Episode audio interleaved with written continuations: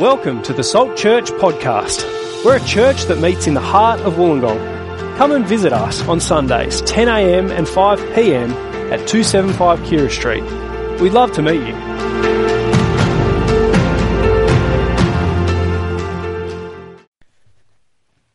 Cool. All right. This is our last week in Deuteronomy for now. We'll look at more next year. And I think it's been a cracker series. I've learned so much about how to love God and how God has loved us and how trustworthy our God is. And tonight we're going to look at promises. You need to carefully understand a promise. So imagine if on Monday just past, a boss said to all of their staff, if we can lock in the new clients, I'll give all the staff a 10% pay rise in the new financial year. One employee only hears the end of that sentence, 10% pay rise in the new financial year. So they go home, they go to the shops, they buy all new furniture for their house, and then Monday, tomorrow, they come into the office, they knock on their boss's door, they burst in and they say, I'm ready for my pay rise. And the boss looks really sad, looks defeated, says, I'm really sorry, I want to give it to you, but we didn't lock in that client, so we can't afford a pay rise. And the employee's like, what's this about a new client? You promised a pay rise. I've already spent the money.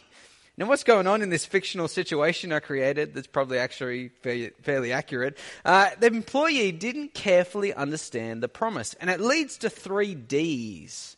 It leads him to be disappointed and feel let down by his boss, but he acted on a promise that his boss never made to him. It leads him to be dissatisfied. What he had from his boss was not enough anymore. If you're offered more pay, what you currently get is not good enough anymore. And it leads him to be disrespectful. It's a good boss who's willing to share the profits. Obviously, he's disappointed he couldn't offer more to the staff, and it's disrespectful to ignore that fact. And tonight, we're going to see in Deuteronomy what God promises us. What blessings can we expect from God? And it's actually a bit of a minefield, because on one side, there's many Christians who believe that God promises us health and wealth and the desires of our heart and endless blessing now. And they're disappointed when God doesn't deliver. And they doubt if God is good. On the other side, there's Christians who are dissatisfied with what God does give us because we want more or we want something different. And both of those things disrespect God. The key is to carefully see what God actually promises us. And can I say, if you're here, you wouldn't call yourself a Christian and you're exploring who Jesus is, you're going to see the absurd generosity of God tonight that is on offer to you if you trust in Jesus. Why don't I pray and ask God to help us as we navigate this? Let's pray. Father God, please help us as we navigate this minefield. Help us to carefully understand what your word says so that we can live in light of it and live in response to it and see your absurd generosity to us. Amen. We'll start with ancient Israel. Here's what God promises them. He promises them physical blessings if they obey God. So grab your Bible, have a look at Deuteronomy chapter 11. Come over to verse 10. Deuteronomy 11 verse 10. Moses says, the land you are entering to take over is not like the land of Egypt from which you have come, where you planted your seed and irrigated it by foot, as in a vegetable garden. But the land you are crossing the Jordan to take possession of is a land of mountains and valleys that drinks rain from heaven. It is a land the Lord your God cares for. The eyes of the Lord your God are continually on it from the beginning of the year to its end. So, if you faithfully obey the commands I am giving you today, to love the Lord your God and to serve him with all your heart and with all your soul, then I will send rain on your land in its season, both autumn and spring rain, so that you may gather in your corn, new wine and olive oil. I'll provide grass in the fields for your cattle, and you will eat and be satisfied. So he's saying if they obey God, he'll give them rain, so they don't have to water their food by foot like in a veggie garden, which must be a big relief. No more foot veggies going on for them. What's he talking about? He's talking about the difference between Egypt and Israel. Egypt is a desert. Egypt has almost no rain. All the water comes from the Nile River. The rest of it is desert. And so you'd have to carry water by foot to your veggies so that they would grow. But ancient Israel is more like Wollongong. It's God's country. Yeah, it rains all year. It's going nuts out there. God blesses the. It's easy to grow things in a place like Wollongong, just like it was in ancient Israel. It rains all year if God gives rain. And that's what he says. He promises them the physical blessing of rain if they obey God, and physical curses if they disobey God. So have a look at verse 16. Be careful, or you will be enticed to turn away and worship other gods and bow down to them. Then the Lord's anger will burn against you, and he will shut the heavens so that it will not rain, and the ground will yield no produce, and you will soon perish from the good land the Lord is giving you. That's the thing. Physical blessing if they obey, physical curse if they disobey. And actually, this is all through Deuteronomy. This has come up a few times already in what we've seen. Let me give you just two snapshots, chapter 5 and chapter 7. Moses says, walk in obedience to all that the Lord your God has commanded you, so that you may live and prosper and prolong your days in the land you will possess. Or chapter 7, if you pay attention to these laws and are careful to follow them, then the Lord your God will keep his covenant of love with you as he swore to your ancestors. He will love you and bless you and increase your numbers. He will bless the fruit of your womb, the crops of your land, your grain, new wine, and olive oil, the calves of your herds, the lambs of your flocks in the land he swore to your ancestors to give you. You will be blessed more than any other people. None of your men or women will be childless, nor will any of your livestock be without young. Here's the blessings again. Have a look here actually in verse 26. This is kind of the summary of it all. Verse 26. See, I'm setting before you today a blessing and a curse. The blessing if you obey the commands of the Lord your God that I'm giving you today. The curse if you disobey the commands of the Lord your God and turn from the way that I command you today by following other gods which you have not known. You see, it's this. It's the promise of blessings for obeying and curses for disobeying. And can you see they're both physical? Your food, rain, kids, these are the kind of things you can hold in your hands. And they're also now blessings and curses. It's about enjoying life now in the promised land.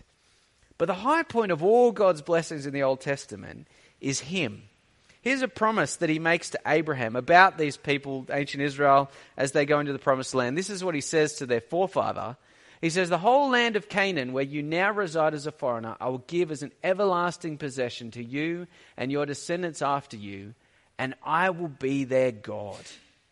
The best blessing God gives is God, a relationship with God. And actually, that's the foundation of all God's blessings.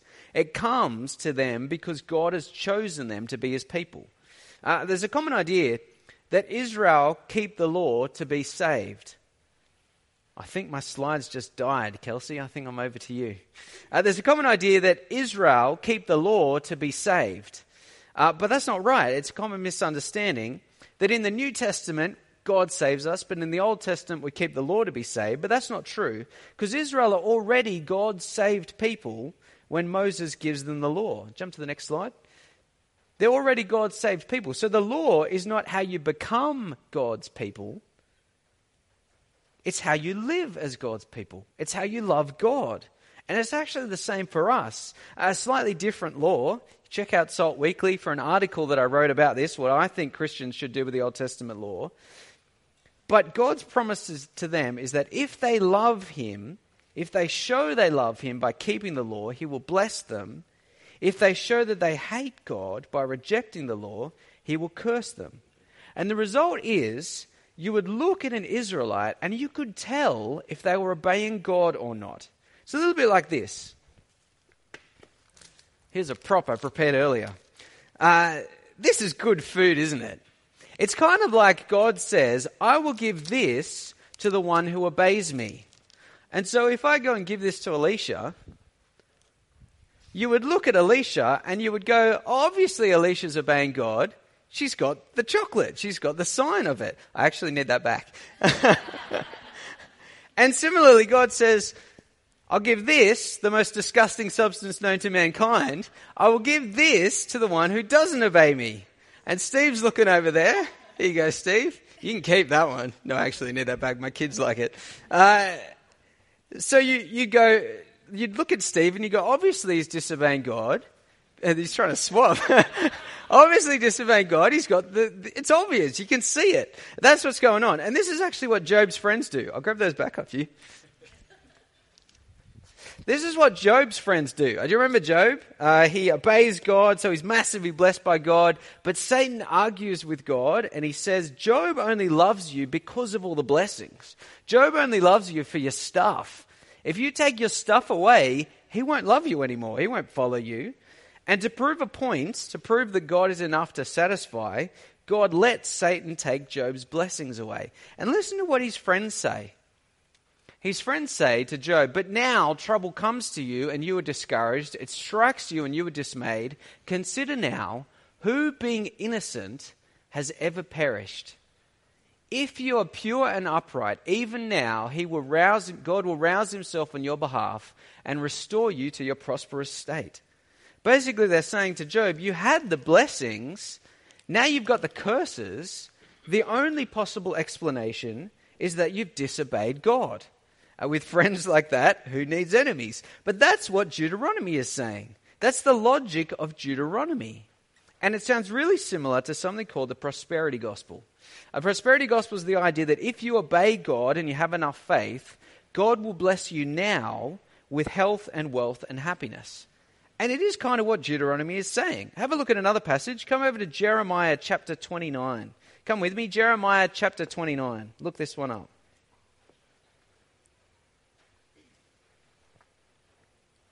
Jeremiah 29 verse 11. God says this, for I know the plans I have for you, declares the Lord, plans to prosper you and not to harm you, plans to give you hope and a future. It's this beautiful promise from God. And it seems like it's saying to get what God has for you, you only need to trust him and claim it. And if you don't get it, well, the problem is you. It's your faith and your obedience. That's the prosperity gospel. And can you see, it doesn't come from nowhere. It's in the Bible. But like that employee with their boss, we need to carefully understand God's promises, or we'll be disappointed when God doesn't deliver on what he never promised to give us. And we'll be dissatisfied with what God has given because we want more or different. And will be disrespectful to God to be disappointed and dissatisfied in him. There are actually some big mistakes that Job's friends and the prosperity gospel make that lead to those 3 days. And the first problem is ripping this text out of context. So have a look back in verse 10, Jeremiah 29 verse 10. Here's the context. This is what the Lord says.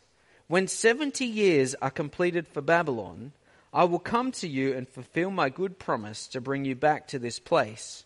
For I know the plans I have for you, declares the Lord, plans to prosper you and not to harm you, plans to give you hope and a future. This is given to a specific people, place, and time. It's given to ancient Israel after they failed to obey God, after all those curses from God fell on them.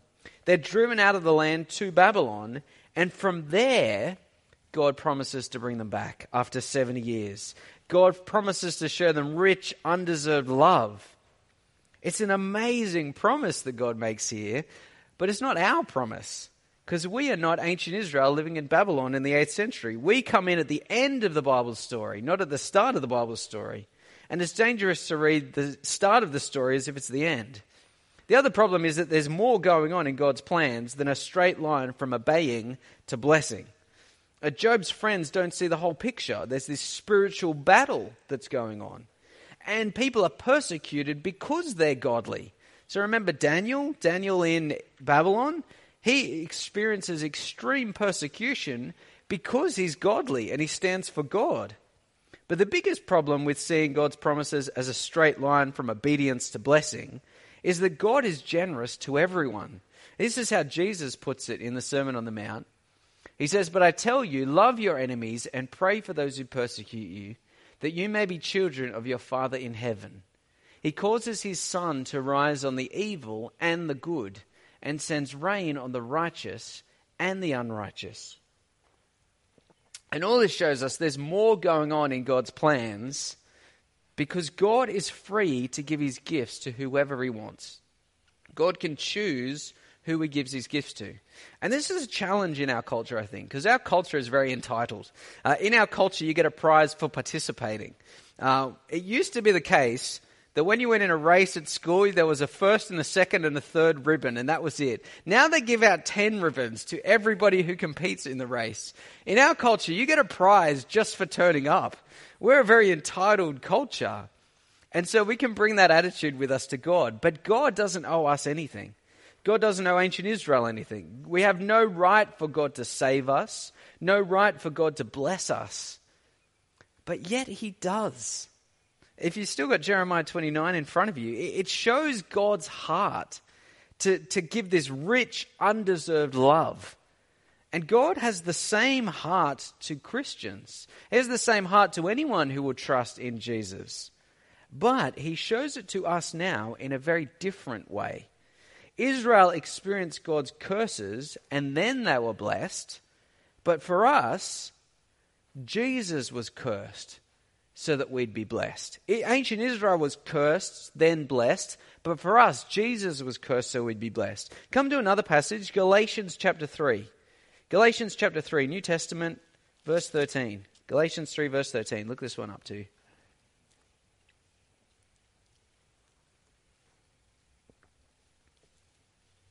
Galatians 3, verse 13. Here's what it says. Christ redeemed us from the curse of the law by becoming a curse for us. For it is written, cursed is everyone who is hung on a pole.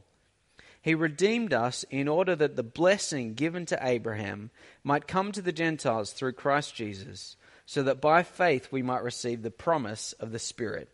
There's lots of ideas here, but the gist is dying on a cross, dying on a tree, dying on a pole, death by crucifixion is a sign of being cursed by God. And that's what happens to Jesus. Jesus took the curse of God to give us the blessings of God. All the curses God promised to ancient Israel if they disobeyed God fell on Jesus.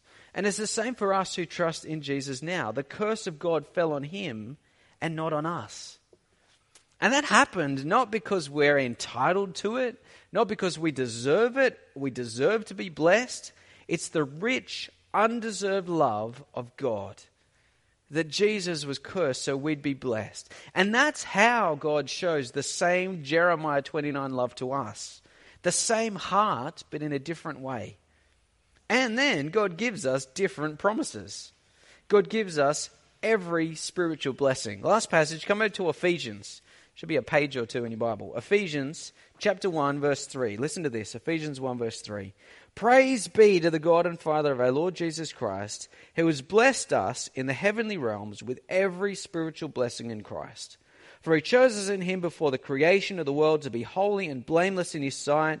In love he predestined us for adoption to sonship through Jesus Christ, in accordance with his pleasure and will, to the praise of his glorious grace, which he's freely given us in the one he loves. In him we have redemption through his blood, the forgiveness of sins. And on he goes, just this long, long list of all the spiritual blessings that Christians have. And notice some differences between us and ancient Israel. Some of ancient Israel were blessed, but notice what it says in verse 3. All of us have every spiritual blessing. Every Christian has every spiritual blessing, which means if you've trusted in Jesus, you're not missing out on anything. There is no upgraded Christian with second blessings from God. All Christians have every spiritual blessing. Plus another difference, Israel's blessings were physical, ours are spiritual. What does that mean? What are spiritual blessings? I think it's captured really well in a song by a kid's songwriter, Colin Buchanan. He writes this song, Big Words That End in Shun. Let me show you a few lines from it. He says, big words that end in shun show us what the Lord has done. Revelation, God shows himself to us. Substitution, Jesus takes our place. Salvation, sinners saved from hell. Propitiation, God's anger turned away. Justification, just like we never sinned. Imputation, Jesus' righteousness is mine. There's 6 shun words of about 50 that are in the Bible. And these are the spiritual blessings that we have. And these are the high point of all God's blessings. Because the best God has to give is Him. The good news of Christianity is not just that you can be saved from your sin. That's true. That's good. If you are exploring Jesus, you need to know that. It's what you most need. But what makes Christianity really good is that God gives us Him. We're saved from sin to be His people and to have a relationship with God. And that stops us being dissatisfied with God. I think one reason that we are is that we don't appreciate what we have. We want more, we want different, but God gave us His best. God gave us actually better than we even knew to ask for. I picture a kid, maybe this is you as a kid, it's their birthday soon. And they walk into school and they see this stuffed dog in the window of a shop. And they walk past this shop every day on the way to school, dreaming about how amazing it would be to have this stuffed dog as their own, to play with, to be their friend. And they ask their mum, "Can you get this for me for my birthday?" And then on their birthday, they jump out of bed, they rush into their mum's room, find their mum to see, "Did you get it for me?" And they discover that their mum has bought them a real dog. Their hope for someone to play with, to be their friend, has been massively topped by something so much better. A little bit like that, God has given us better than we even knew to ask for. He's given us every spiritual blessing. He's given us Him. And this helps us not to be dissatisfied when we see that God's given us His best. It helps us to not be dissatisfied if we appreciate what we already have, that God's given a relationship with Him.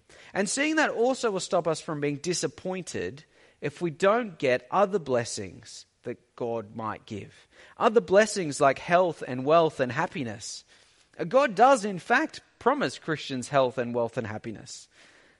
The prosperity gospel has got a bit of truth to it. These are promises that God makes to Christians. But the prosperity gospel gets wrong the timing. These are things God promises us in the new creation, not now, not necessarily right now. And the prosperity gospel also gets wrong how to get God's blessings. It's not by treating God like a pinata, where if you hit Him with enough faith and enough prayer, you'll get what you want from Him. It's by trusting Jesus to get every spiritual blessing. That's how you get it. This will stop us from being disappointed if we can clearly see what God's actually promised us. And if you don't see that, that is the cause of so much disappointment. There's a church in Australia, I won't name it, there's a church in Australia that churns through members. People join this church open to what God might do, excited about what God might do for them, and they expect God to be generous and not stingy. And I think I can learn from that, because sometimes I don't ask God for gifts and blessings because deep down, I believe that God is stingy. And sometimes I don't ask God for blessings and gifts to avoid disappointment. If I never ask for it, I'm not disappointed if I don't get it. That's a good thing about this church. But then in this church, Christians are promised many things that God never promises in the Bible. And if God doesn't deliver on them for you in this church, they're told that the problem is you. You don't have enough faith. You're not obeying enough. And so people leave this church in waves, disappointed in God and doubting that God is good because He never gave what He never promised to give. It's painful when that happens. God doesn't promise to give us every physical blessing in this life. This is a big difference between us and ancient Israel. Their promises were physical and they were now in the promised land. Our promises are spiritual. And the other promises are then in heaven. I mean, not that we can't pretend that we don't also have so many physical blessings in this country. But to save us from being disappointed in God, we need to see that God doesn't have to give us gifts. It's His choice to give us gifts. A roof over your house is a gift from God. A spouse or a partner is a gift from God. Children are a gift from God. Health is a gift from God. An enjoyable job is a gift from God. Any job is a gift from God. And you can ask God to give you anything. He's a good Father who loves us. But He doesn't have to give it to us. and he doesn't promise to give it to us. And it is really painful when he doesn't, because his gifts are so good. That's what makes it so painful. But I think what will help us not to be disappointed is to see what he does promise us, to see that he's given us his best, to see that Jesus was cursed to give us his best. There's one more big difference between us and ancient Israel. It's that we're not cursed if we disobey God. We saw in Deuteronomy that God disciplines us for our good, to grow us. He doesn't punish us. He doesn't punish us because that wouldn't be fair. It would be unfair to be punished twice for the same thing. So imagine tomorrow you're driving out, you've got a work car, you're driving in your work car, you damage it on the way to work, and your boss says, I'm going to take the cost of the damage out of your paycheck 1 month. He takes it out of your paycheck 1 month. It would be unfair if they took it out of your paycheck the next month. You've already been punished once. You've already paid once. Our sins and our disobedience have been punished once. Jesus took the curse for us. God's not going to punish our sins again. They've already been punished and paid for. And carefully understanding God's promises will help us avoid those 3 Ds. It helps us avoid being dissatisfied so that we can be satisfied in God instead. It helps us not to be disappointed if God chooses not to give us something that he's never promised to give us. And it helps us to be grateful to God, not disrespectful, of our God who is so good to us. And God's actually been teaching me about this over the last few years of my life.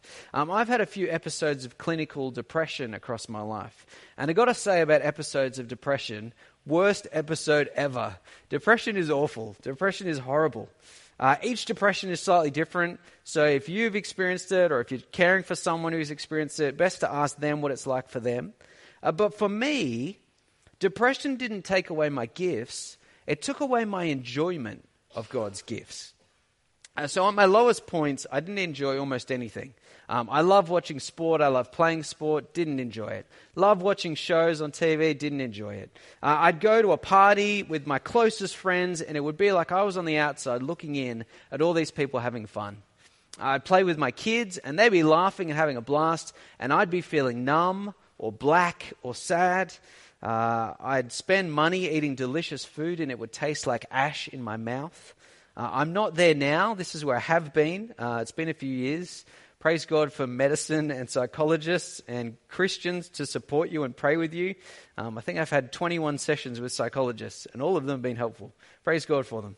But at my lowest points, actually, let me say, I think every human would benefit from 3 sessions with a psychologist. I think every human would benefit. There's all this like taboo about depression and mental health and all that sort of stuff. But we don't look at someone who's got a broken arm. I didn't script any of this. I'm just making this up. We don't look at someone who's got a broken arm and be like, oh man, they must be a really weak person who have broken their arm. That's not how it works for that kind of illness or sickness. We don't look at someone with cancer and say that. Why would we say it with mental health? Anyway, at my lowest points though, when I was feeling that way, when I was experiencing this, I felt deeply disappointed in God. Deeply disappointed and angry with God because he didn't deliver on his promises. And it pushed me back to the Bible to check what did God actually promise me, and to appreciate the spiritual blessings I had and the curse that Jesus took to give them. And it also led me to enjoy God more.